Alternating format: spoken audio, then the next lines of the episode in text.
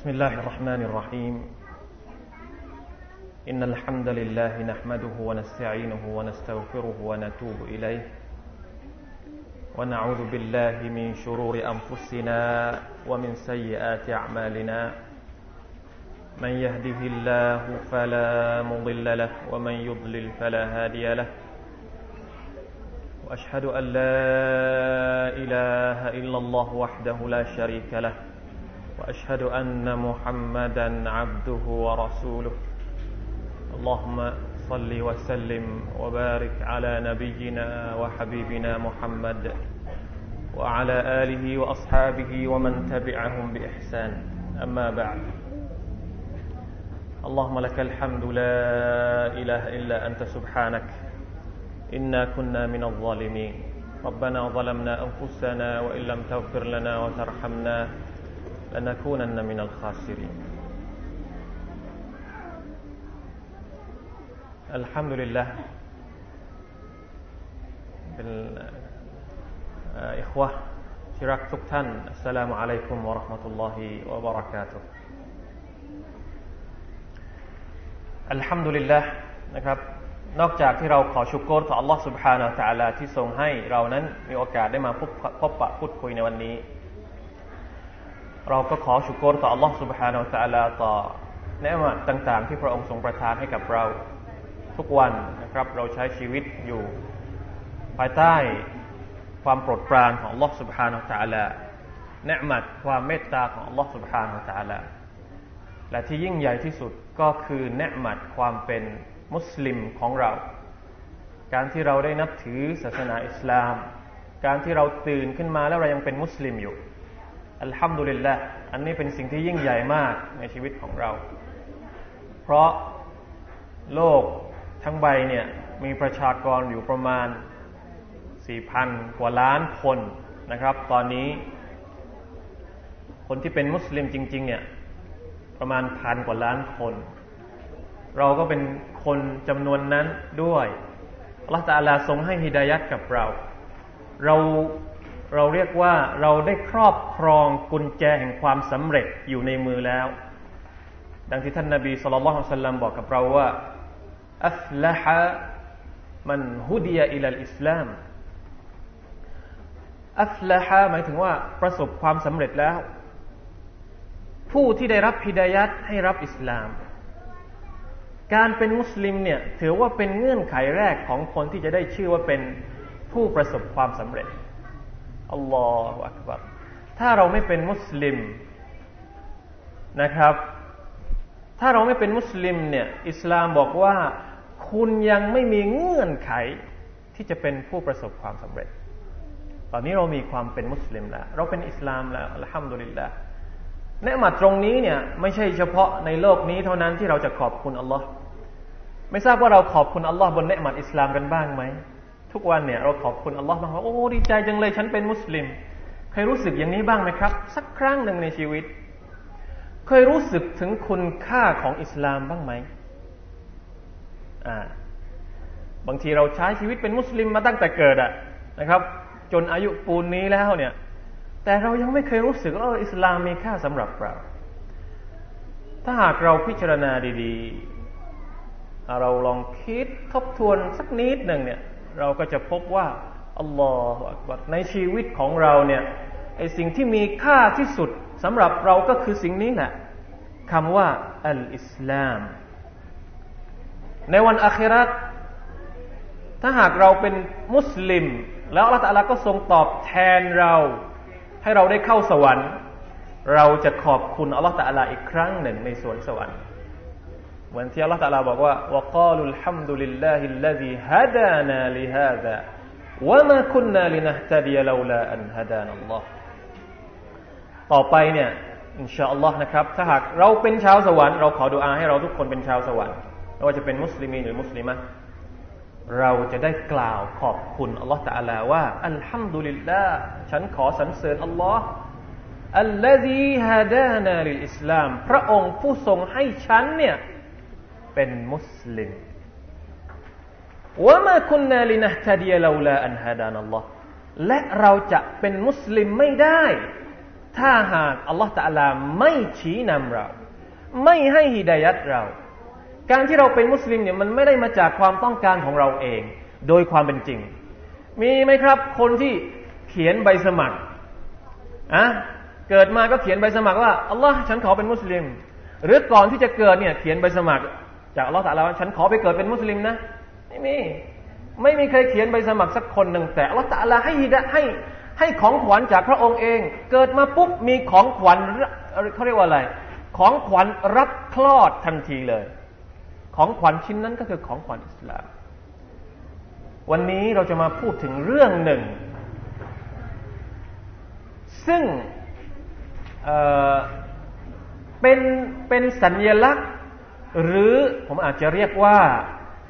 เป็นหนึ่งในคุณค่าอันมากมายในศาสนาอิสลาม ในอิสลามนี่จะมีความประเสริฐอยู่หลายอย่าง มีคุณค่าอยู่หลายอย่าง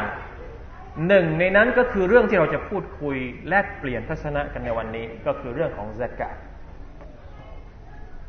เราจะมาศึกษาดูว่าซากาศเนี่ยเป็นเนืหมัดสำหรับเราอย่างไร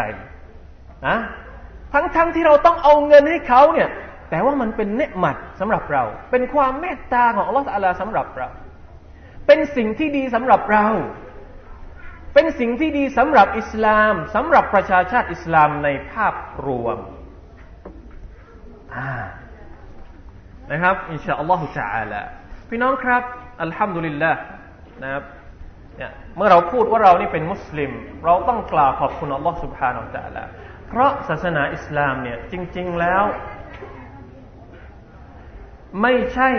ศาสนาที่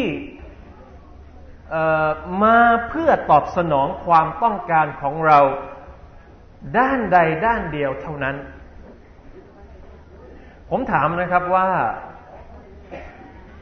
การที่เราเป็นมนุษย์คนหนึ่งเนี่ย สิ่งที่จำเป็นสำหรับมนุษย์คนหนึ่งเนี่ยมันมีอะไรบ้าง ปัจจัยในการดำรงชีวิต เอาทั้งหมดเลยนะครับ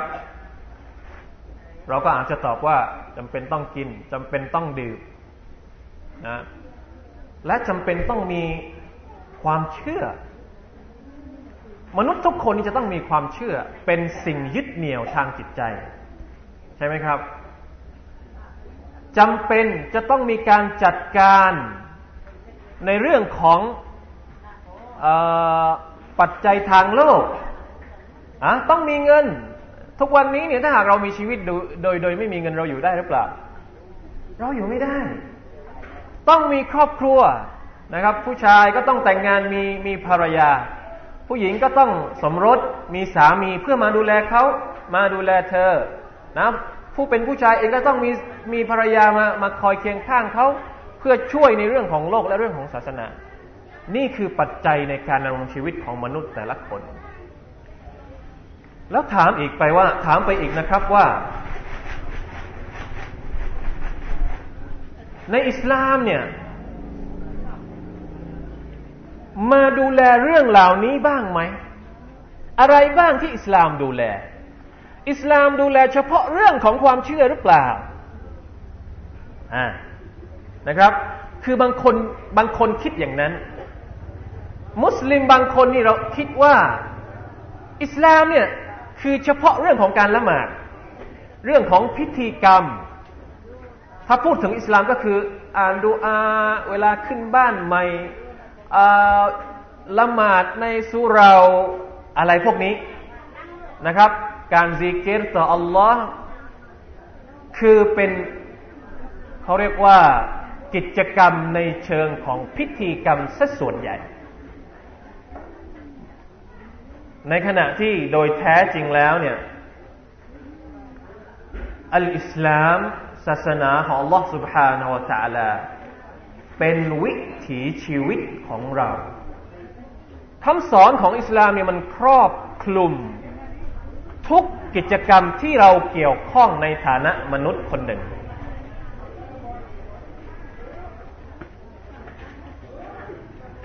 อากาศดีนะครับ วันนี้ไม่ต้องใช้แอร์ ลมเย็นปลิวก็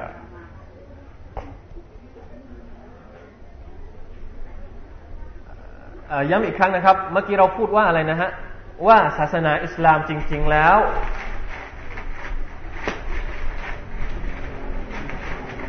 ฝนจะตกหรือเปล่าพยากรณ์บอกว่าฝนจะตกแต่ยังไม่ตก นะฝนจะตกฝนตกก็เป็นรหมัดอย่างหนึ่งเหมือนกันนะบางประเทศนี่ฝนไม่ตกนะอัลลอฮฺมุสตาเรานี่มีฝนตกชุกอัลฮัมดุลิลละนะฝนก็คือแหล่งที่เป็นเนืมันของลอสุบฮานตะละเราวกกลับไปที่ประเด็นที่เราพูดคุยกันอยู่นะครับ ก็คือว่าไม่ทราบไม่ทราบว่าจับจับใจความได้หรือยังครับ ที่ผมบอกเมื่อกี้ว่าอิสลามเนี่ยไม่ใช่เรื่องของอะไรฮะ ไม่ใช่เรื่องของละหมาดอย่างเดียว ไม่ใช่เรื่องของพิธีกรรมอย่างเดียว แต่ครอบคลุมทุกอย่างเลย เรามาดูหลักฐานกัน เดี๋ยวจะหาจะกล่าวหาว่าผมเนี่ยอ้างโดยไม่มีหลักฐานอีกอ่าเรามาดูหลักฐานกันนะครับ ว่าสิ่งที่ผมพูดไปเมื่อกี้เนี่ยมีหลักฐานไหมอาจารย์บอกว่าอิสลามเนี่ยเกี่ยวข้องกับทุกอย่างในชีวิตเนี่ยอาจารย์เอาหลักฐานตรงไหนมาพูดนะครับ หลักฐานก็คือ ระดำรัสของ Allah سبحانه และ تعالى ที่ว่า اليوم أكملت لكم دينكم وأتممت عليكم نعمتي ورضيت لكم الإسلام دينا นะครับในสุรษอัลมาอิดะอายัดที่สาม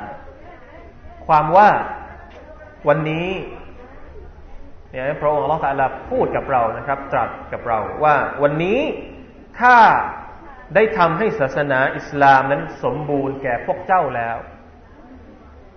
ศาสนาอิสลามนี่สมบูรณ์ไหมครับ สมบูรณ์แล้ว อันนี้อัลลอฮฺบอกเองว่าอัตมัมตุอะลัยคุมเนมตีและข้าได้ทำให้เนหมัดของข้าเนี่ยสมบูรณ์แก่พวกเจ้าด้วยเช่นกันเนหมัดตรงนี้ก็คือเนหมัตุลอิสลามนะเนหมัดของอิสลามที่สมบูรณ์ อิสลามมาถึงเราในยุคนี้เนี่ย หมดทุกเรื่องแล้ว ไม่มีอะไรที่ท่านนาบีเนี่ย ไม่ได้บอกเราทุกอย่างท่านนาบีบอกเราหมดแล้วอัลกุรอานก็หมดแล้วนะครับ ไม่มีแล้วหลังจากท่านนาบีนี้ไม่มีนบีคนอื่นอีกแล้ววรดีตุลคุมุลอิสลามดีนาอัลลอฮฺตาลาบอกว่า พระองค์นั้น พอใจพึงพระไทย พอพระไทยให้อิสลามนั้นเป็นศาสนาของเรา เพราะฉะนั้นจากอายัดตรงนี้เนี่ย ความสมบูรณ์ของอิสลามตามนัยยะของของอายัดที่อัลลอฮฺตาลาบอกเราเมื่อกี้เนี่ยก็คือการที่อิสลามนั้นมีบทบัญญัติและหลักเกณฑ์ต่างๆ เพื่อให้มนุษย์สามารถดำรงตนได้อย่างถูกต้องในทุกแง่มุมคำว่าความสมบูรณ์ของอิสลามก็คือสมบูรณ์ตรงนี้ มนุษย์ต้องการอะไรอิสลามมีให้หมด มนุษย์ต้องการความเชื่อต้องการสิ่งยึดเหนี่ยวที่เป็นทางพึ่งทางจิตใจ อิสลามมีนะครับ มนุษย์ต้องการการจัดการบริหารในเรื่องของครอบครัว อิสลามก็มี หลักเกณฑ์ว่าครอบครัวนี่ต้องจัดการอย่างไร จะแต่งงานอย่างไร ถ้ามีปัญหาจำเป็นจะต้องหย่าร้าง จะต้องหย่าร้างกันอย่างไร เวลาเสียชีวิตไปแล้วเนี่ยทรัพย์สินที่เหลือเนี่ยจะจัดการอย่างไร อิสลามบอกหมดทุกอย่างครับ มนุษย์ จำเป็นต้องอาศัยการจัดการชุมชนอย่างไร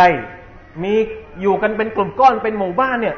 ต้องมีอิหมัมต้องมีผู้ตาม ต้องมีผู้นำอิสลามบอกหมดครับอ่าอิสมนุษย์จำเป็นจะต้องจัดการทรัพย์สินของตัวเองอย่างไรนะจะหาเงินอย่างไรให้ถูกกับหลักการของอัลลอฮ์จะใช้จ่ายเงินในอย่างไรบ้าง อิสลามมาบอกหมดทุกอย่าง นี่คือความหมายของคำว่า อิสลามสมบูรณ์ เพราะฉะนั้นใครที่หันมาศึกษาอิสลามอย่างครบถ้วน เขาไม่จำเป็นต้องใช้อย่างอื่นแล้ว เพียงพอกับคำว่าอิสลามอย่างเดียว เพราะมันครอบคลุมทุกแง่มุมของการใช้ชีวิตของเขาอัลลอฮฺอักบารวะลิลลาฮิครับเพราะฉะนั้นเนหมัดตรงนี้เนี่ย เราขอบคุณอัลลอฮฺตะลาไม่หมดอ่าไม่หมดจริง ๆ เพราะว่า ทุกลมหายใจที่เราหายใจเข้าหายใจออกเนี่ย เราใช้อิสลามได้อย่างเต็มที่ เป็นทุนที่อัลลอฮฺตะลามอบมาให้กับเรา เมื่อเราร้องออกมาอแวะแวะคลอดออกมาจากท้องแม่เนี่ย เรามีทุนตรงนี้อยู่แล้ว โดยที่ไม่ต้องไปหา โดยที่ไม่ต้องไปเอามาจากไหน ไม่ต้องคิดคนละ เพราะฉะนั้นอัลลอฮฺอักบัรเราจะต้องสำนึกในคุณค่าตรงนี้ก่อน เราจึงจะมีความรู้สึก ที่อยากจะเป็นมุสลิมอย่างเต็มตัวนะครับ รุกกลอิสลามห้าประการมีอะไรบ้าง เป็นคำถามของเด็กๆไปหรือเปล่า นะครับ ผมเอาคำถามนี้มาถามผู้ใหญ่นี่มันถูกหรือเปล่าไม่ทราบนะครับ เป็นการทบทวนไปในตัวก็ได้นะฮะรุกลอิสลามห้าประการมีอะไรบ้างครับหนึ่งการชาดะ การกล่าวปฏิญาณตนว่าอัชฮะดุอัลลอฮอิลาฮะอิลลัลลอฮ์อัชฮะดุอันนะมุฮัมมัดอัลสุลลอฮ์สองการละหมาดห้าเวลา ใช่ไหมครับสามอ้ามุสลิมีนก็ได้สามอะไรฮะการถือศีลอดนะไม่ต้องเรียนก็ได้สี่การจ่ายสกาดห้าการทำฮัจห้าอย่างนี่เหมือนกันหมดไหม อะผมถามว่าห้าอย่างนี้เหมือนกันหมดหรือเปล่า ไม่เหมือนกัน มันเหมือนกับว่า รุกลอิสลามทั้งห้าประการนี่วาจิบสำหรับเรานะ ถ้าเราไม่ทำเนี่ยมีความสามารถแต่เราไม่ทำแสดงว่าเราเป็นมุสลิมที่ไม่สมบูรณ์ ไม่เป็นมุสลิม ไอ้ห้าประการในรุกลอิสลามเนี่ยเหมือนกับว่าเป็นสัญลักษณ์ที่จะมาบอกเราว่า อิสลามต้องมีห้าด้านนี้แหละ เป็นตัวยืน หนึ่งก็คือสัญญลักษณ์ในเรื่องของความเชื่อศรัทธาต่อ Allah ศรัทธาต่อรอซูลเป็นความเชื่อของเราเลย เราไม่มีความเชื่อตรงนี้ไม่ได้ ถ้าไม่มีความเชื่อต่อ Allah ไม่ศรัทธาต่อ Allah ไม่ศรัทธาต่อรอซูลไม่ศรัทธาต่อมาลาอิกัตศรัทธาต่อมาลาอิกัตก็เกี่ยวข้องกับการกล่าวชะฮาดะฮ์ لا إله إلا الله เหมือนกัน เพราะว่ามาลาอิกัตเนี่ยเป็นมาลาอิกัตของ Allah เป็นคนนำวะยูจาก Allah มาให้ท่านนบี เมื่อเราบอกว่ากล่าวสองคำปฏิญาณ มันก็เกี่ยวข้องกับการศรัทธาทั้งหกประการรุก่นอีมานทั้งหกประการ เกี่ยวข้องกับการศรัทธาต่อวันกิยามะฮ์เกี่ยวข้องกับการศรัทธาต่อกอฎอและกอดัรสรุปก็คือรุกลข้อแรกคือสัญญลักษณ์ในด้านความเชื่อ มุสลิมจะต้องมีความเชื่อ ต้องมีอักีดะที่ถูกต้อง รุกลอิสลามข้อที่สองคือการละหมาด เป็นแง่มุมของการ เราเรียกว่าการปฏิบัติเชิงรูปธรรม การอิบาดะต่อ Allah سبحانه และ تعالى การสร้างความสัมพันธ์ของเรากับ Allah เราจะเคารพ Allah อย่างไร มนุษย์ต้องมีส่วนนี้ ไม่ใช่เชื่ออย่างเดียว ฉันศรัทธาต่อ Allah อยู่เฉยๆนะฉันศรัทธาต่อ Allah นะแต่ว่าละหมาดไม่ละหมาดอ่าไม่ได้ไม่ได้ไม่ได้ ไต้องมีรุกลข้อนี้ เป็นสัญญลักษณ์ว่าเราเนี่ยต้องประพฤติตัวอย่างไร ต้องเข้าหาอัลลอฮฺตะอาลาอย่างไร พฤติกรรมของเรากับอัลลอฮฺตะอาลาเนี่ยเราต้องทำอย่างไร ซึ่งมันอาจจะมีอิบาดะอื่น ๆ มาเกี่ยวข้องกับการละหมาดด้วย ลองสังเกตดูในละหมาดนี่ไม่ใช่มีเฉพาะการละหมาดนี่เป็นเป็นอิบาดะแม่ เป็นแม่บทของอิบาดะเล็ก ๆ ในละหมาดนี่มันจะมีหลายอย่างอย่างเช่นอะไรฮะมีการขอดุอาใช่ไหมครับ การขอดุอาก็เป็นอิบาดะซึ่งรวมอยู่ในละหมาด ในละหมาดนี่มีการอ่านอัลกุรอาน แสดงว่าการอัลกุรอานก็คืออิบาดะที่เราต้องทำเพียงแต่ว่าระบุในรุกลอิสลามห้าประการว่าต้องละหมาด เป็นสัญลักษณ์ว่า มุสลิมจำเป็นต้องมีอิบาดะอยู่ด้วย เอาละครับ ข้อที่สามก็คือการจ่ายสกาดการจ่ายสกาดนี่เกี่ยวข้องกับอะไรครับ เกี่ยวข้องกับการจัดการทรัพย์สินของเรา เหมือนกับอัลลอฮฺตะลาต้องการบอกให้เรารู้ว่า คนที่เป็นมุสลิมเนี่ยจะต้องรู้วิธีการใช้เงินให้ถูกต้อง ต้องรู้สิทธิ์รู้หน้าที่ของมัน เราใช้สิทธิ์จากอัลลอฮฺสุบฮานาอัลตะลาก็คือเราใช้ทรัพย์สินที่อัลลอฮฺตะลาประทานมาให้เราแล้วเนี่ย เราก็มีหน้าที่ ที่จะต้องมอบส่วนหนึ่งจากทรัพย์สินที่อัลลอฮฺประทานมาให้เราเนี่ยให้เป็นสิทธิ์ของคนที่มีคุณสมบัติ พร้อมที่จะรับมันด้วยการจ่ายสกาดแล้วนอกจากสกาดแล้วในอิสลามเนี่ยเรายังมีหลักเกณฑ์ต่าง ๆ ที่เกี่ยวข้องกับการจัดการทรัพย์สิน หรือทรัพยากรเหล่านี้อีกเยอะนะครับไม่ว่าจะเป็นการจัดการด้านเศรษฐกิจนะคือสัญญลักษณ์ด้านเศรษฐกิจ พูดง่าย ๆ ก็คือว่าสกาดเนี่ยเป็นสัญลักษณ์ด้านเศรษฐกิจ อิสลามจำเป็นจะต้องมีการเอาใจใส่ในเรื่องของเศรษฐกิจด้วย เป็นรูปกลหนึ่งของศาสนาเราเลย การจัดการวากัฟ การจัดการการเลี้ยงสัตว์จะเลี้ยงยังไง การทำเกษตรกรรมจะทำยังไงนะในในในเรื่องพวกนี้เนี่ยมีบอกหมดในบทบัญญัติหรือกฎหมายของอิสลาม อัลลอฮฺอักบารวะลิลลาฮิลฮัม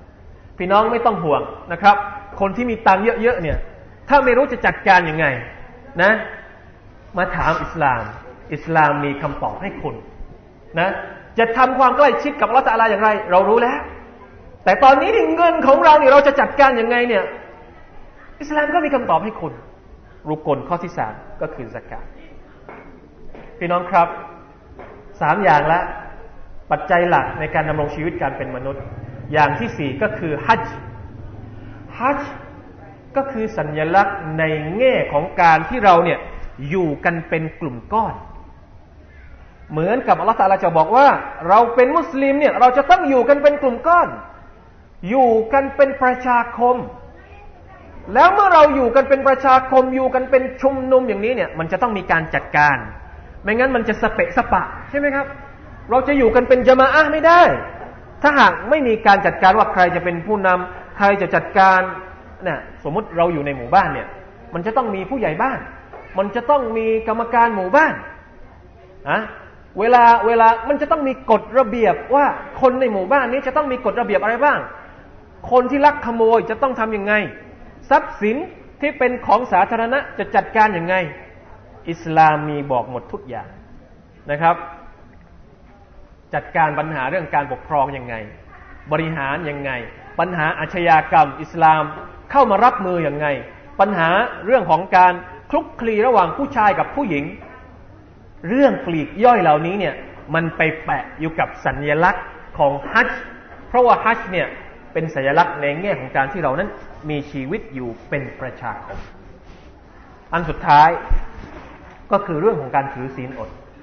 การถือศีลอดนี่คือสัญลักษณ์ในแง่ของการขัดเกลาจิตใจของเรา เกี่ยวข้องกับจริยธรรมศีลธรรมห้าอย่างนี้เนี่ยอัลลอฮฺอักบัรมันเป็นความสมบูรณ์ทุกแง่มุมในชีวิตของเราแล้ว เพราะฉะนั้นคนที่เป็นมุสลิม ถ้าหากเขาเป็นมุสลิมที่เป็นมุสลิมจริง ๆอะนะไม่ใช่แค่มุสลิมในนามเนี่ย เขาจะมี เรื่องต่างๆ เหล่านี้ในชีวิตของเขาอย่างสมบูรณ์ แล้วชีวิตของเขาก็จะสวยสดงดงาม เชื่อได้เลยนะครับว่า คนที่เอาบทบัญญัติของอิสลามมาใช้ในชีวิตของเขาอย่างครบถ้วนอย่างสมบูรณ์เนี่ยชีวิตของเขาจะเป็นชีวิตที่สวยงาม แล้วจะเป็นชีวิตที่อัลลอฮฺตะลาบอกเอง ท่านนาบีบอกเองว่าอัลละฮะเป็นผู้ที่ประสบความสำเร็จ จะไม่ประสบความสำเร็จได้อย่างไรครับ ในเมื่อความเชื่อของเขาก็มี ความสัมพันธ์ของเขากับอัลลอฮฺตะลาก็มี จัดการทรัพย์สินของเขาเขาก็รู้วิธีนะแล้วเขาใช้ชีวิตในสังคมก็ได้ ใช้ชีวิตเป็นจะอยู่ในสังคมยังไงเขาก็เป็น แล้วเรื่องของศีลธรรมจริยธรรม เรื่องของการทมุทนุบำรุงจิตใจเนี่ยเขาก็รู้ นี่แหละคือกุญแจของเราที่เราจะที่จะนำเราไปสู่ความสุข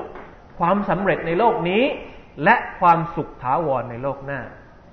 เราจะมาคุยกันเรื่องสกาดแต่ผมไปแบบยาวมากเรื่องของรุกลอิสลามทั้งห้าประการ เพื่อจะให้มองเห็นว่าสกาดที่เราจะพูดถึงเนี่ยเป็นเสาต้นหลักเสาที่สามของอิสลาม ถ้าไม่มีสกาดอิสลามก็จะไม่สมบูรณ์ ถ้าเราไม่ออกสกาดในขณะที่เราจำเป็นจะต้องออกสกาดมีมีเงื่อนไขเขาเรียกว่ามีความพร้อมที่จะออกสกาดแต่เราละเลยที่จะไม่ออกสกาดเนี่ย แสดงว่าอิสลามของเรานี่บกพร่องแล้วแน่นอนที่สุด เพราะสกาดเนี่ยเป็นสิทธิ์ที่เกี่ยวข้องกับทรัพย์สินทรัพย์สมบัตินะครับ เกี่ยวข้องกับทรัพย์สินทรัพย์สมบัติ ถ้าหากเราไม่ออกสกาดก็แสดงว่า เราไม่ได้ทำหน้าที่ลูกกลอิสลาม ข้อที่สามนั่นเองก็คือการจ่ายสกาดเรื่องนี้เนี่ย เคยมีในประวัติศาสตร์ของอิสลาม ว่าหลังจากที่ท่านนาบีสุลต่านละฮ์อัลสัลลัมเสียชีวิตใหม่ ๆ มีมุสลิมบางคนที่เข้าใจผิดว่าซะกาตเนี่ยจำเป็นจะต้องออกเฉพาะสมัยของท่านนาบีสุลต่านละฮ์อะลัยฮิวสัลลัมพอท่านนาบีเสียชีวิตก็ไม่จำเป็นต้องออกซะกาตแล้วจบแล้วท่านอบูบักร رضي الله عنه คอลีฟะฮ์คนแรก ผู้ปกครองคนแรกที่มาสืบต่อตำแหน่งในการบริหารจัดการอุมมะอิสลาม หลังจากท่านนบี صلى الله عليه وسلم เนี่ย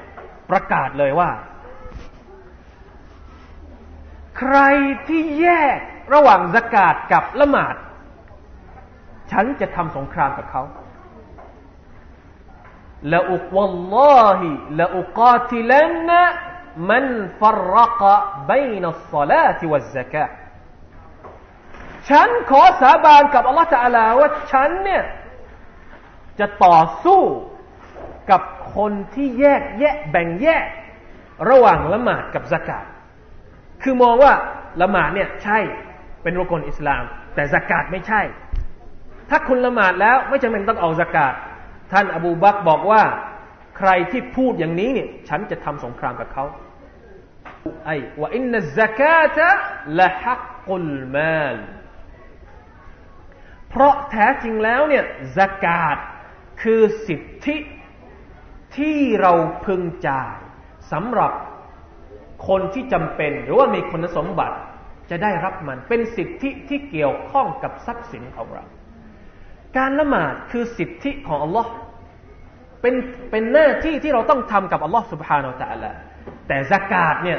เป็นสิทธิของคนยากจน เป็นสิทธิของคนที่จำเป็นจะต้องได้รับ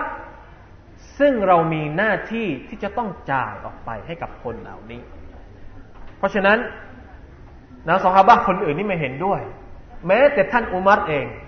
ตอนแรกท่านอุมัรก็ไม่เห็นด้วย ที่ท่านอบูบักจะทำสงครามกับคนที่ละเลยไม่ยอมจ่ายสกาดแต่อบูบักยืนกรานว่าอย่างไรก็ตาม ท่านจะทำสงครามกับคนที่ไม่ยอมจ่ายสกาดและความเห็นของท่าน ก็เป็นความเห็นที่ถูกต้อง สุดท้ายสหบะทุกคนก็ยอมรับความเห็นนี้ พี่น้องครับ เราใช้ชีวิตเป็นมนุษย์ เรามีทั้งหน้าที่และสิทธิ สิทธิก็คือสิ่งที่เราได้รับจากฝ่ายอื่น ใช่ไหมครับ สิทธิที่เราได้รับจากอัลลอฮฺตะลาก็คือเนี่ยหู ตา ปาก มือ เท้า ความคิด หัวใจ ทุกสิ่งทุกอย่างที่เป็นเนืมาจากอัลลอฮฺสุบานตะลาคือสิทธิที่เราได้รับจากอัลลอฮฺเป็นกรรมสิทธิ์ของเรา และผมถามว่า เมื่อเรารับเรารับสิทธิสิทธิจมูกเรารับมาแล้วเนี่ย เรามีหน้าที่อะไรเกี่ยวกับหูของเรา มีหน้าที่อะไรต่อมือของเรา ถามว่าเราเอามือของเราเนี่ย ไปใช้ในทางที่อัลลอฮฺตะลาไม่ประสงค์ได้หรือเปล่า ได้ไหมอัลลอฮฺตะลาให้มือเราเนี่ย ให้เราไปจับใช้จับไปช่วยจับอะไรนะ ถ้าใครเป็นเป็นเป็นคนที่หาปลาไปจับอวน จับแพหาริสกีที่ถูกต้องอัลลอฮฺตะลาไม่ได้ประทานมือให้เราเนี่ย ให้ไปริบทรัพย์สินของคนอื่น ให้ไปทำร้ายคนอื่นไม่ใช่ ถ้าหากเราใช้มือของเราไปในทางแบบนั้น แสดงว่าเราใช้สิทธิ์ในทางที่ผิด ถูกไหมครับอัลลอฮฺตาลาให้ตามากับเรา เรามีสิทธิ์ในตาดวงนี้ แต่ถามว่าเราใช้ตาของเราในทางที่อัลลอฮฺตาลาไม่ประสงค์ได้หรือเปล่าอะเราไปดูเอารอกของคนอื่น เราใช้ตาของเราไปทำมะเสียดต่อคนอื่นเนี่ย เราใช้สิทธิ์ถูกไหมไม่ถูกต้องใช้สิทธิ์ในดวงตาให้ถูก หูก็เหมือนกัน เพราะฉะนั้นทุกสิ่งทุกอย่างที่เราได้รับมาจากอัลลอฮ์นี่เรามีหน้าที่ต้องรับผิดชอบ เหมือนกัน กรณีของทรัพย์สินก็เหมือนกัน เรารับทรัพย์สินมาจากอัลลอฮ์ตาลาเนี่ย เป็นทรัพย์สิน เป็นสิทธิ์ที่เราได้รับจากอัลลอฮ์ถามว่าเรามีหน้าที่อะไรเกี่ยวกับทรัพย์สินตรงนี้ อัลลอฮ์ตาลาบอกว่าวะฟีอัมวาลิคุมฮักกุนลิสวะฟีอัมวาลิฮิมฮักกุนลิสซาอิลีน وفي اللهم استعان اللهم صل على محمد والذين في أموالهم حق معلوم للسائل والم... للسائل والمحروم نعم الله تعالى بقوا وفي والذين في أموالهم حق กุมมะลูมอายัดนี้เนี่ยอัลลอฮฺตะลากล่าวถึงคุณลักษณะของมุมินที่แท้จริง คนที่เป็นมุสลิมที่แท้จริงเนี่ย พระองค์อัลลอฮฺตะลาบอกว่า เป็นคนที่จ่าย เป็นคนที่ทำหน้าที่ในการใช้สิทธิ์ในเรื่องของทรัพย์สินในทางที่ถูกต้องนะฮะบรรดาผู้ที่ในทรัพย์สินของพวกเขา มีส่วนที่ถูกกำหนดไว้สำหรับผู้ที่เอ่ยขอและผู้ที่ไม่เอ่ยขออายักนี้เนี่ยให้ความหมายกับเราว่า ทรัพย์สินต่างๆ ที่เราครอบครองนั้น มีส่วนหนึ่ง ที่เราจำเป็นจะต้องกำหนดไว้เพื่อจ่ายให้เป็นสิทธิ์ของผู้คนที่มีความจำเป็น อุลามะหลายท่านอธิบายว่า ส่วนที่เรากำหนดไว้ตรงนี้เนี่ย ที่อัลลอฮฺตาลาบอกว่ามีสิทธิ์ที่จำเป็นต้องออกเนี่ยก็คือสกาดนั่นเอง เพราะฉะนั้นพี่น้องครับ สิทธิ์ของสกาดสิทธิ์ของทรัพย์สิน ก็คือสกาดใครที่มีทรัพย์สินครบตามพิกัด ครบตามเงื่อนไข เขามีหน้าที่จะต้องจ่ายสกาดอย่างชัดเจนตามหลักฐานและตัวบทที่มีปรากฏในคำสอนของ Allah سبحانه และ تعالى และคำสอนของท่านนบีมุฮัมมัดสุลลัลลอฮุอะลัยฮิวะสัลลัมท่านนบีบอกบอกกับเราว่าศาสนาอิสลามเนี่ยนะมันยืนอยู่บนต้นห้าต้นที่เรากล่าวไปเมื่อสักครู่นี้แหละนะครับ ก็คือ ชาฮาดะรุกลอิสลามทั้งห้าประการนี่แหละ เพราะฉะนั้นถ้าหากเราไม่มีเสาต้นใดต้นหนึ่งในห้าต้นนี้เนี่ย มันจะล้มคลืนลงมาทันทีเลย ถ้าหากเราจะมองในแง่เราเรามองในแง่ของการบริหารจัดการสังคมเนี่ย มันเหมือนกับว่าถ้าเราไม่มีความเข้มแข็งในเรื่องของเศรษฐกิจ สังคมเราจะไปได้หรือเปล่าครับ สมมุติว่าสังคมมุสลิม ชุมชนมุสลิมเนี่ย เรื่องอื่นนี่ทำหมดเลย เรื่องละหมาดทำ เรื่องจิตใจทำแต่ละเลยในประเด็นของเศรษฐกิจจะอยู่ได้ไหม มันอยู่ไม่ได้ มันพัฒนาสังคมให้ก้าวไปอีกก้าวข้างหน้าไม่ได้เด็ดขาดอย่างแน่นอน เรามองในแบบในในแบบของของแง่มุมทางโลกเนี่ย การมีเศรษฐกิจเนี่ยเหมือนกับว่าเป็นปัจจัยสำคัญในการพัฒนา เพราะฉะนั้นหัวข้อสกาดเป็นเครื่องมือในการพัฒนาที่ยั่งยืนเนี่ยถูกเลย และถูกตรงเป๊ะเลยว่า ไม่มีสกาดสังคมมุสลิมไม่พัฒนาแน่ เพราะอะไรนะสกาดนี่มีบทบาทในการพัฒนาอย่างไง ถ้าใครถามนะครับว่าเออฉันจำเป็นต้องออกสกาดด้วยเหรอแล้วมันจะมีผลในการพัฒนาอย่างไงเนี่ย ฉันไม่เข้าใจ อยู่ดีๆก็บอกว่าสกาดนี่จะมาพัฒนาสังคมไหนอาจารย์ลองอธิบายให้หน่อยสิว่ามันจะพัฒนาได้ยังไง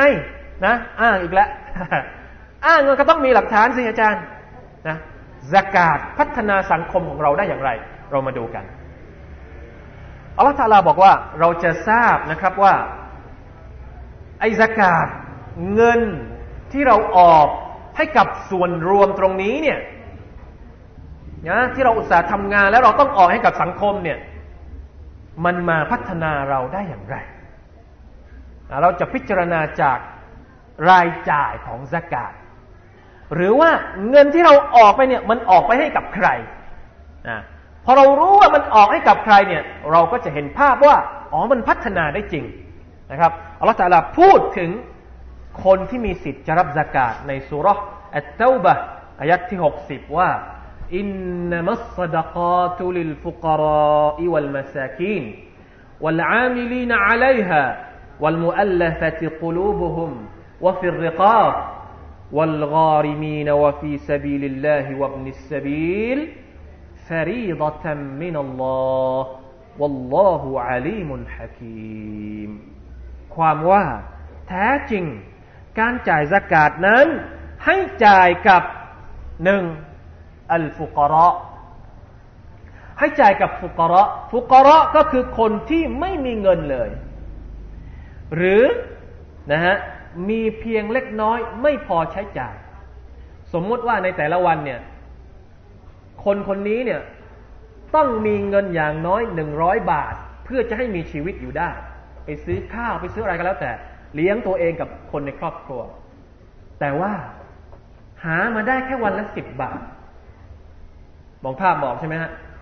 หามาได้แค่วันละสิบบาท คนประเภทนี้เนี่ยเราเรียกว่าฟูกรอหรือฟากีร เราสามารถจ่ายสกาดให้เขาได้เลย อันนี้ประเภทประเภทแรกนะครับลิลฟุกรอ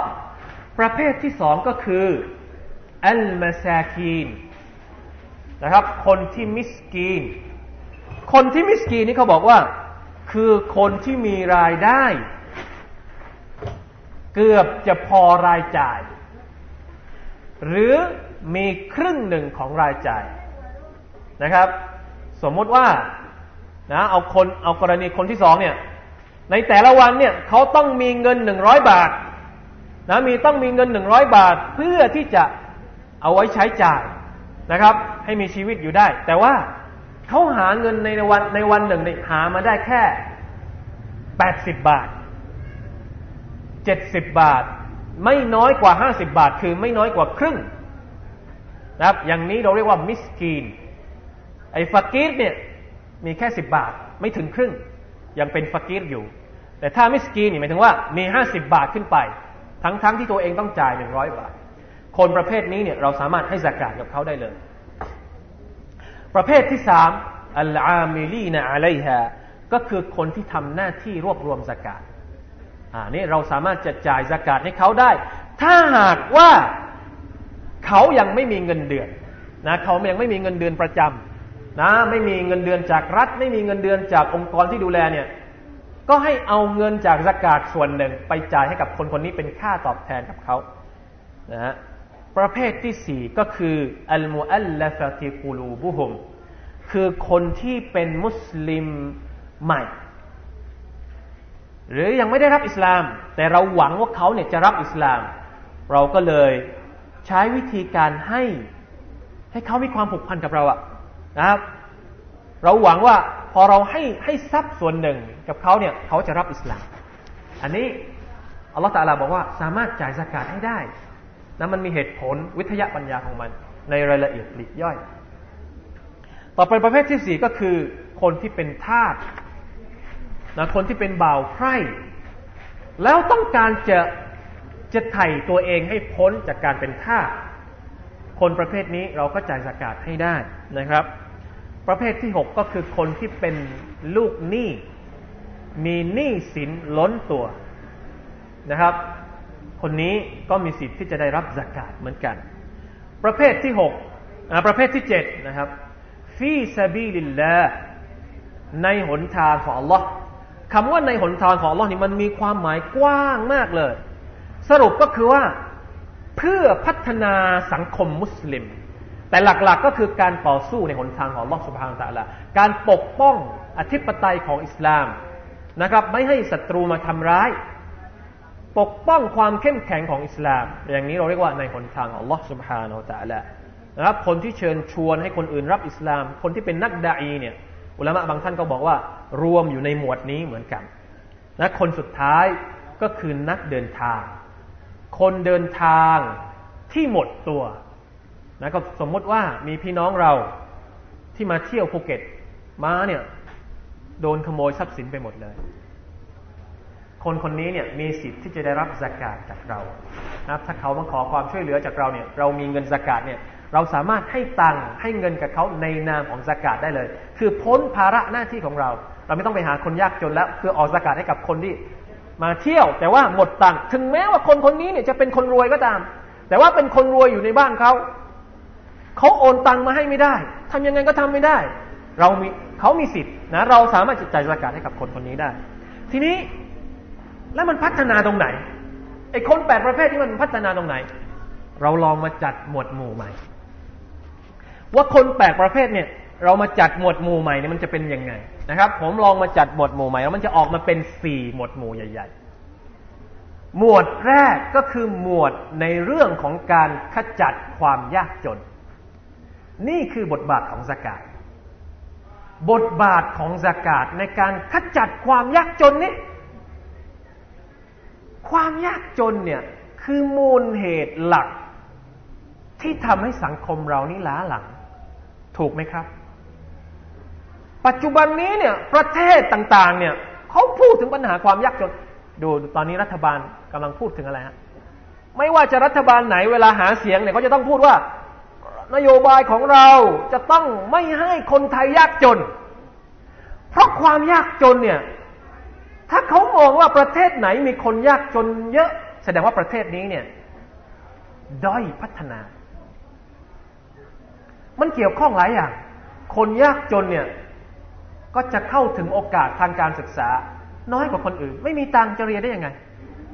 แล้วคนเมื่อมันไม่เรียน มันก็โง่ มันก็ไปพัฒนาสังคมไม่ได้ มันจะเป็นภาระเป็นปัญหาในสังคมอีกล่ะ เป็นปัญหาทางเศรษฐกิจ รัฐบาลจะต้องมาช่วยค้ำจุนอีก เป็นปัญหาสังคมไปเที่ยวลักขโมยคนอื่น ไปเที่ยวฆ่าคนอื่น เป็นปัญหาอาชญากรรม เป็นปัญหาโสเภณีไอ้คนที่ขายตัวเด็กที่ขายตัวอายุสิบสามสิบบางทีเนี่ยมาจากความยากจนนะครับ แสดงว่าอิสลามกำหนดสกาดมาเพื่อ มาขจัดปัญหาความยากจนสี่ประเภทเลยหนึ่งฟุกระสองมิสกีนสามคนที่ติดหนี้สี่คนที่เป็นทาสสี่ประเภทนี้เนี่ยยากจนทั้งหมดเลยห้าสิบเปอร์เซ็นของสกาดเนี่ยมาเพื่อขจัดขจัดปัญหาความยากจน เห็นไหมครับ ชัดเจนมาก ถ้าหากเราสามารถเก็บสกาดได้ เราสามารถที่จะขจัดปัญหาความยากจนได้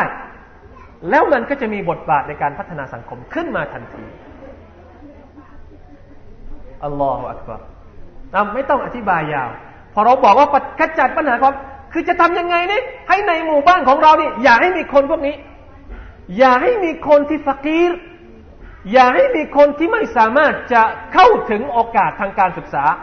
คนที่ไม่มีตังจะเรียน เราจะทำยังไง เก็บสกาดแล้วให้เขาได้เรียน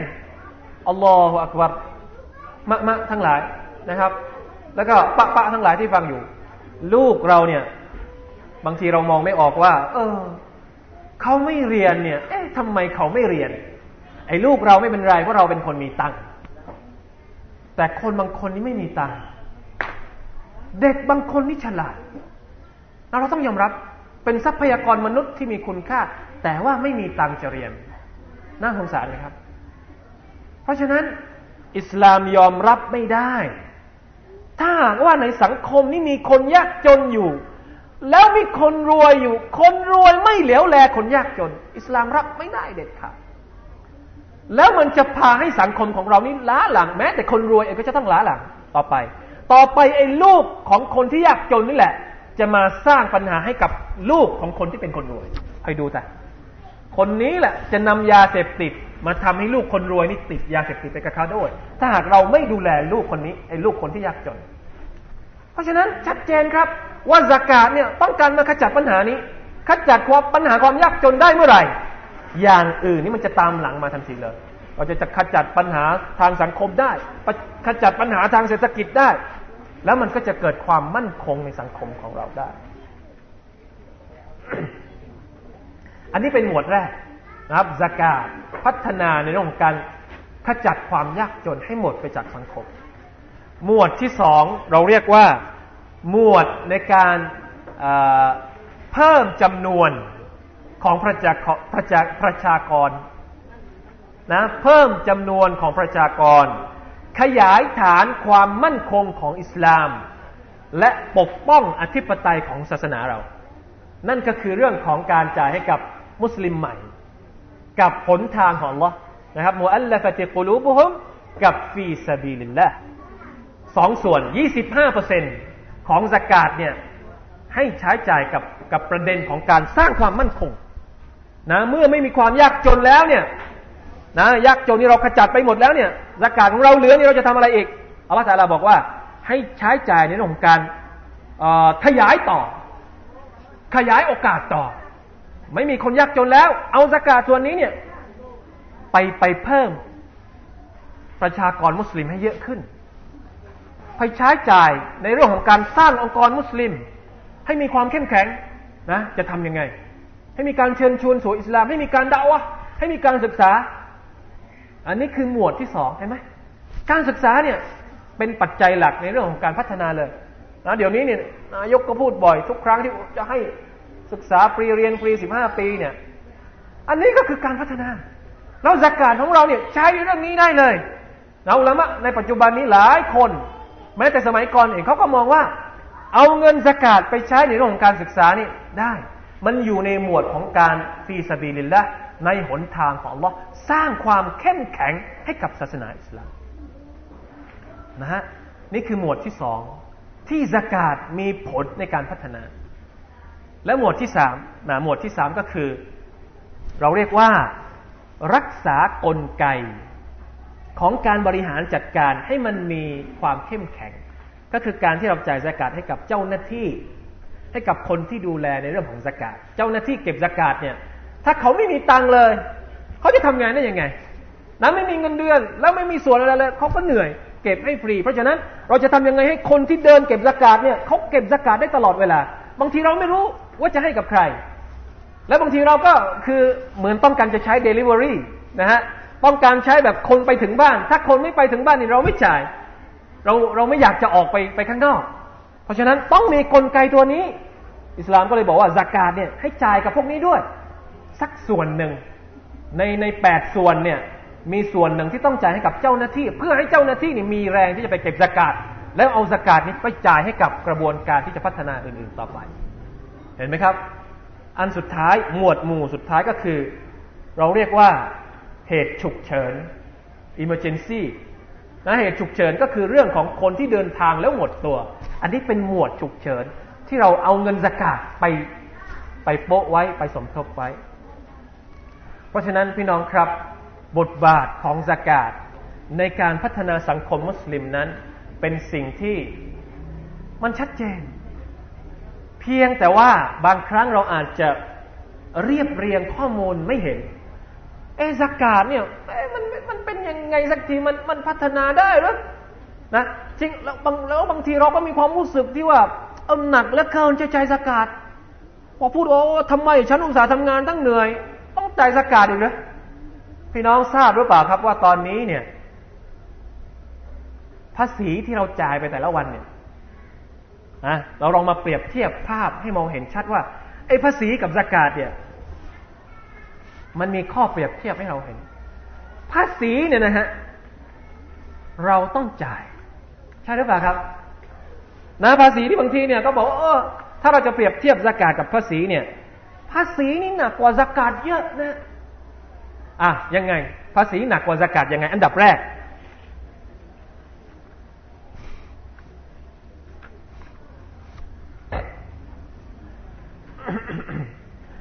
ถ้าจะเปรียบเทียบระหว่างสกาดกับภาษีในระบอบเศรษฐกิจ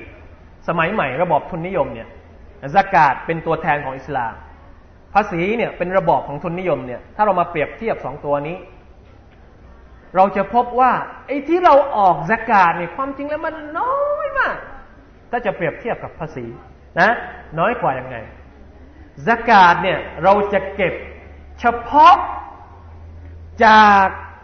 คนที่มีทรัพย์สิน หรือรายได้ตามพิกัด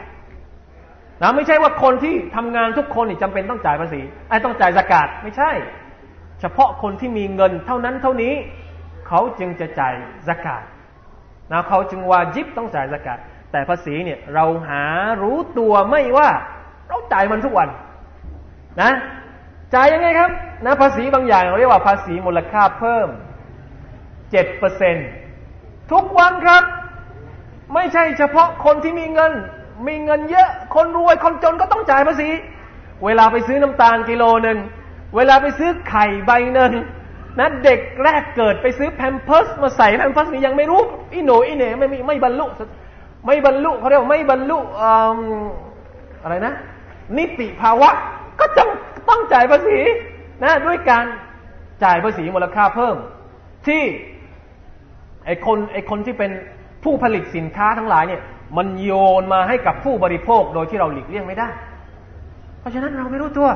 เราจ่ายภาษีโดยไม่คิดโอ้นี่เราจ่ายภาษีเจ็ดเปอร์เซ็นต์อยู่นะเวลาเราไปซื้อแปรงสีฟันสักอันหนึ่งเวลาไปเดินห้างเนี่ยโอ้โห สบายใจเฉิบหยิบอันนู้นมาใส่ หยิบอันนี้มาใส่เวลาไปเดินโลตัส เวลาไปเดินนี่ชอบไปกันนัก ไม่รู้ว่าตัวเองจ่ายภาษีอยู่ พอบอกว่าต้องจ่ายสกาดด้วยนะอะไรอะต้องจ่ายสกาด เวลาไปเวลาไปจ่ายบัตรเครดิตตามห้างไม่คิดสักครั้งหนึ่งเลย นะ คือไม่ใช่เฉพาะคนที่มีตังคนไม่มีตังเวลาซื้ออะไรก็มีภาษีบวกเพิ่มอยู่แล้ว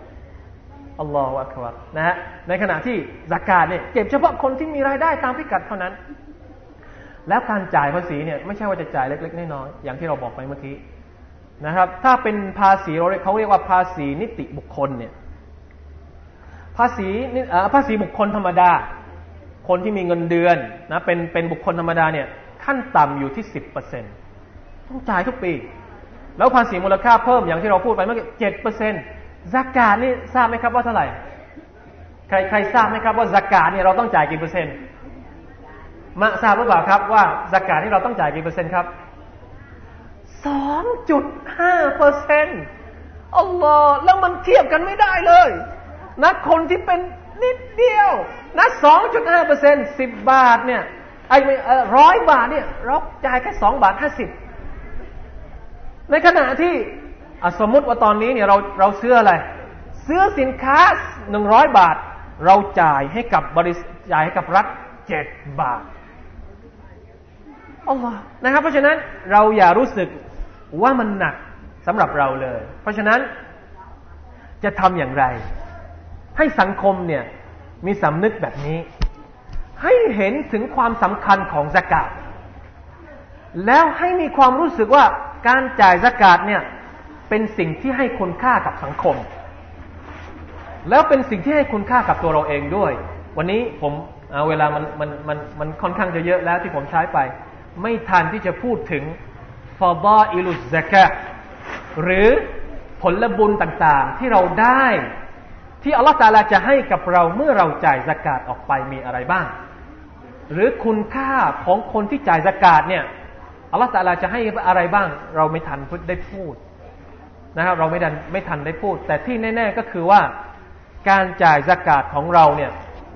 อัลลอฮฺตาลาจะให้อย่างแน่นอน เพราะอัลลอฮฺตาลาบอกว่ายัมฮักุลลอฮุริบาวยุรบิสซดกอตอัลลอฮฺตาลาจะทำให้ดอกเบี้ยเนี่ย เขาเรียกว่าอะไร ลบล้างคือไม่ทำให้มีความเป็นสิริมงคล ในขณะที่สกาดซดกอเนี่ยอัลลอฮฺตาลาจะให้มันเพิ่มพูนและงอกเงยนั้นมีชี้ที่ที่ได้รับไปแล้วนะครับ คุณค่าของการจ่ายสดก็คุณค่าของการจ่ายสกาดเนี่ย ส่วนหนึ่งมีอยู่ในชีตอยู่แล้ว ลองอ่านดู ว่าคนที่จ่ายซะกาตคนที่จ่ายซะดะเกาะฮ์ในหนทางของอัลลอฮ์เนี่ยเขาจะได้รับอะไรบ้าง ในชีตเนี่ยรู้สึกว่าจะมีแล้ว ลองลองอ่านดูเองนะครับอัลลอฮ์ตาลาบอกว่าทุกวันเนี่ยอัลลอฮ์ตาลาจะส่ง ท่านนบี صلى الله عليه وسلم บอกกับเราว่าทุกวันเนี่ยอัลลอฮ์ตาลาจะส่งมาลาอิกัตมา ขอดุอาاللهم أعط منفقا خلفا وأعط ممسكا تلفا ในนี้มีครับในในชีตนี้มีลองดูหน้าหน้าสุดท้ายนะที่บอกว่ามาลายกัดจะมาขอดุอาว่ายาอัลลอฮ์ขอให้พระองค์นั้นทรงให้กับคนที่ใช้จ่ายออกไปเนี่ย ให้สิ่งอื่นทดแทนกับเขาด้วย ให้ผลบุญกับเขาด้วย ให้ทรัพย์สินให้ริสกีมาทดแทนจ่ายหนึ่งบาท ขอให้อัลลอฮฺมาแทนให้ให้เยอะกว่าหนึ่งบาทที่เราจ่ายออกไปนะครับอัลลอฮฺตาลาเองก็บอกว่าละอินชักรตุมละอาซีดันนักุมใครที่ขอบคุณอัลลอฮ์อัลลอฮฺก็ตาลาก็จะเพิ่มให้กับเขาอีก การขอบคุณอัลลอฮ์นี่มันทำได้หลายรูปแบบ การที่เราจ่ายสกาดก็คือการที่เราขอบคุณอัลลอฮฺตาลานั่นแหละ อัลลอฮฺตาลาเราจ่ายสิบบาทอัลลอฮฺตาลาจะเพิ่มให้อีกมากกว่าสิบบาทนะครับ แล้วท่อนที่สองของดูอาที่มาลายกัดขอให้กับเราก็คือว่าอัลลอฮุมะอัติมุมซิกันทะลฟะโอ้อัลลอฮ์คนที่ไม่ยอมใช้จ่ายเนี่ย ให้ทรัพย์สินของมันเนี่ย สูญสิ้นไปเลย ให้มันพังไปเลย ให้มันขาดทุนไปเลย นะใครที่ทำธุรกิจ แต่ไม่ยอมใจสกาดเนี่ยมาเลยกัดมาขอดุอาว่าให้ธุรกิจของมันพังไปเลย อันนี้เป็นดุอาของมาลยกัดนะครับ ไม่ใช่ดุอาของผม เป็นดุอาของมาลยกัดเพราะฉะนั้นมันเป็นสิ่งที่น่ากลัวนะเป็นสิ่งที่มาให้กำลังใจในการที่เราจะจ่ายสกาดและในอีกแง่หนึ่ง มันก็เป็นสิ่งที่น่ากลัวสำหรับคนที่มีหน้าที่ต้องจ่ายสกาดแต่ไม่ยอมจ่ายสกาดเพราะสักวันหนึ่งอัลลอฮฺจะทำให้สิ่งที่เขาครอบครองอยู่เนี่ย นะเป็นเป็นเป็นสิ่งที่ไม่มีคุณค่าสำหรับเขาต่อไปอัลฮัมดุลิลละเพราะฉะนั้นพี่น้องครับ วันนี้เราได้มาเห็นถึงคุณค่าของอิสลาม เราได้มาเห็นถึงความประเสริฐของอิสลามและบทบาทของสกาดในการที่จะพัฒนาสังคมของเราได้อย่างไร ผมอยากจะให้จิตสำนึกที่เราได้รับในวันนี้เนี่ยมันปลูกฝังอยู่ในใจของเรา และช่วยถ่ายทอดให้กับคนอื่นๆด้วย ที่เรารู้จัก นะครับ เราจะไปถ่ายทอดให้กับเขาอย่างไรว่าเนี่ยสกาดจำเป็นต้องจ่ายนะ มันมีประโยชน์อย่างนี้นะ มันช่วยลูกหลานเราได้อย่างไรมะอยากจะให้ไปช่วยกันถ่ายทอดอีกหลาย ๆ ทอด ส่วนคนที่มีหน้าที่ในการรับผิดชอบนะตอนนี้เนี่ยถ้าหากถามว่าเราจะทำอย่างไรให้สกาดนี่มันมีบทบาทอย่างเป็นรูปธรรมนี่เรารู้แล้วว่าสกาดนี่เราต้องจ่าย แต่จะทำยังไงให้มันมีบทบาทเป็นรูปธรรม ก็ต้องฝากให้กับคนที่